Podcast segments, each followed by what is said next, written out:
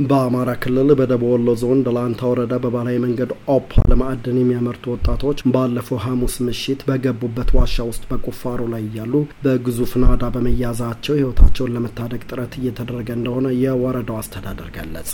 ሐሙስ ጥር 30 2016 ዓ ም እኩለ ሌሊት ገደማ በወረዳው 018 ቀበሌ በሚገኙ ዋሻ ውስጥ በኦፓል ማዕድን ባህላዊ ምርት ስራ ላይ የተሰማሩ ሰዎች በድንገተኛው ናዳ መዋጣቸውን የወረዳው ብልጽግና ጽህፈት ቤት ኃላፊ አብዮት ጌታነህ ለአሜሪካ ድምጽ አረጋግጠዋል። ያው ቁፋሮዎች ቀጥለዋል። በሰው ኃይል ግን አልታወቅም ያሉበት ሁኔታ። እዚህ ቀደምም እንደዚህ አይነት አጋጥሞ ያውቃል። እዛ ቦታው ላይ አላጋጠምም እንጂ እንደዚህ አይነት ያው ብዙ ቦታ ላይ እንትኖቹ ስላሉ ሌላ ቦታ ላይ አጋጥሞ ያውቃል።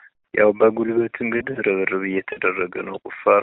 ከዛ ውጭ በማሽንና በተለያየ ነገር ለማገዝ ቦታው ገደላማ ቦታ ስለሆነ ምቹ አይደለም። ከዛ ውጭ ግን ማህበረሰቡ ቁፋሮ በጉልበት ርብርብ እያደረገ ሰባት መቶ ሀምሳ ሜትር ርዝመት እንዳለው በተገለጹ በዚህ ዋሻ ውስጥ በተቆፈረ ሀያ አምስት ሜትር ጥልቀት ባለው ጉድጓድ ውስጥ ማዕድኑን በማውጣት ላይ ሳሉ በናዳ የተያዙ ሰዎችን ብዛት በውል ለማወቅ ባይቻልም ከአስር በላይ ሊሆኑ እንደሚችሉ ግን ኃላፊው ተናግረዋል። በግልጽ አይታወቅም። አሁን እንግዲህ ቤተሰብ ጠፉ የሚሏቸውን ልጆች የእነሱን ቁጥር በማሰባሰብ ነው እንጂ እርግጠኛ የሆነውን ቁጥር ማወቅ አይቻልም። ያሰባሰባቸዋቸው ምን ያህል ይሆናሉ? ከፍ ዝቅ ይላል። ገብተዋል። አሁን የጉልበት ስራ የሚሰሩ የሚታወቁት ልጆች ውስን የሆኑ እንጂ በጉልበት ስራ የሚሳተፉ እዛው አካባቢ የሆኑ ይህ የማያውቋቸው አሉ። ያው በእኛ እንግዲህ ከአስር በላይ እንደሚሆኑ ነው አሁን expect የተደረገው።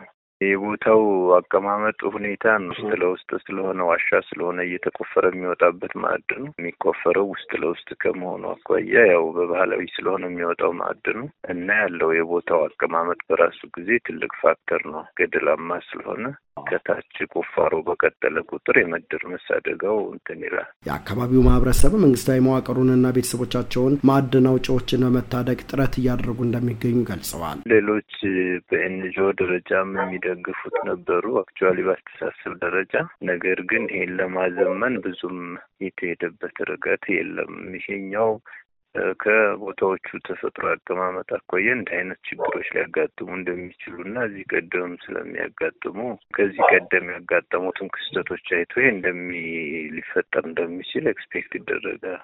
አሁን የዚህ መፍትሄ የሚሆነው ባለድርሻ አካሎች በዚህ ዙሪያ ያሉ አካላቶች ይሄንን ወደ ዘመናዊ መንገድ የሚያግዙበትን ቴክኖሎጂ የሚጠቀሙበትን አሁን ባህላዊ ዘዴ ስለሆነ የሚጠቀሙት የሚያወጡት አካላቶች እሱም ወደ ዘመናዊ መንገድ አንደኛ እንዲጠቀሙ ድጋፍ፣ ሁለተኛ ይሄ ሲሰራ ያው ገደላማ ቦታ ከመሆኑ ጋር ተያይዞ የራሱ ትሪትመንት ያስፈልገዋል። በእርግጥ ባህላዊ በሆነ መልኩ ልጆቹ ትሪት ያደርጉታል፣ ግን ቢሆንም ያዘላቂ መፍትሄ አይሆንም። ስለዚህ ዘመናዊ የሆኑ ዋሻው ሲቆፈር ያው አለት ላይ ስላል አይደለ አለት ላይ ቢሆን ወደ ታች ስለሚሆን እንደ መውጣት አያስቸግርም። ይሄኛው ግን አግድም ሆሪዞንታል ነው የምትሄደው። ሆሪዞንታል ስትሄድ ላይኛውን አካል እሱን ትሪት አድርገህ ድጋፍ ማዘመን ቢቻል የተሻለ ነው የሚል ሀሳብ አለኝ። በኦፓል የከበረ ማዕድን ንግድ ላይ የተሰማሩትና በናዳው ከተያዙት መካከል የጓደኛቸው መለሰ መብሬ ቤተሰቦች እንደሚገኙባቸው የገለጹት ወንደሰን ታደሰ የተባሉ አስተያየት ሰጪ ደግሞ በዋሻ ውስጥ ሳሉ በናዳው ውስጥ የቀሩ ሰዎች ከሀያ በላይ ሊሆኑ እንደሚችሉ ጠቁመዋል።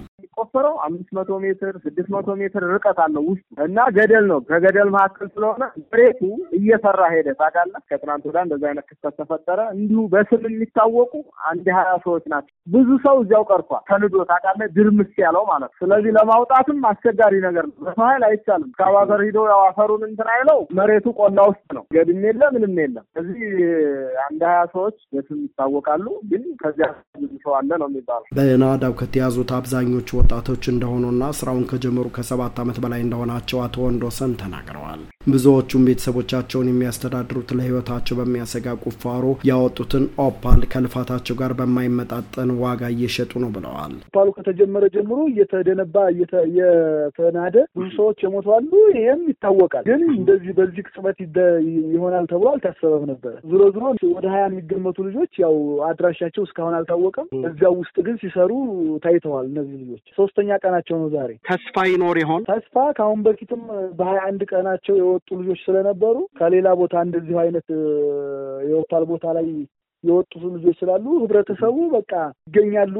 የሆነ ትንፋሻቸውን ለማዳን እየታገለ ነው ህብረተሰቡ ያለው። አሁን ደስተዋል የተባሉ የወገል ጤና ከተማ ነዋሪ በዋሻ ውስጥ በናዳ የተያዙ ሰዎችን ህይወት ለመታደግ በሺዎች የሚቆጠሩ የአካባቢ ነዋሪዎች ባላቸው መሳሪያ እየቆፈሩ የነፍስ አድን ርብርብ በማድረግ ላይ እንደሆኑ ገልጸዋል። ህዝቡ በስፋት ቢያንስ እንደው በግምት ከሶስት ሺህ ሰው በላይ የሚሆን በባህላዊ መልኩ ማለት ነው ያው በዶማ ይዙ መግባት እሱ እየቆፈሩ ነው። እስካሁን ባለው ሁኔታ አምስት ሜትር ወደ ውስጥ እየገቡ ነው ያሉት። ደግሞ ይህንን አሁን የከፋ የሚያደርገው ምን መሰለህ፣ በጎን የተንጠለጠለ ከባድ ገደል አለ። እሱም ደግሞ ለህይወት አስጊ ስለሆነ እጅግ በጣም ጥንቃቄ ባለበት ሁኔታ ስራውን እየሰሩ ነው ያሉት። የደላንታ ወረዳ ማዕድን ጽህፈት ቤት ኃላፊ ተስፋው ሰማው በክልላዊ መንግስቱ ለሚደገፈው የአማራ ሚዲያ ኮርፖሬሽን እንደተናገሩት የህይወት አድን ጥረቱ ለዋሻው መግቢያ ቅርበት ባለው የውስጠኛው ክፍል ላይ አተኩሮ እየተካሄደ ነው። እስካሁን በሰው ኃይል ከ50 ሜትር በላይ መቆፈሩን ጠቁመው ቦታው አመቺ ባይሆንም በተለያዩ ማሽኖች በመታገዝ ቁፋሮውን ለማፋጠን ርብርብ እየተደረገ እንደሚገኝ ገልጸዋል። ከ2004 ዓ ም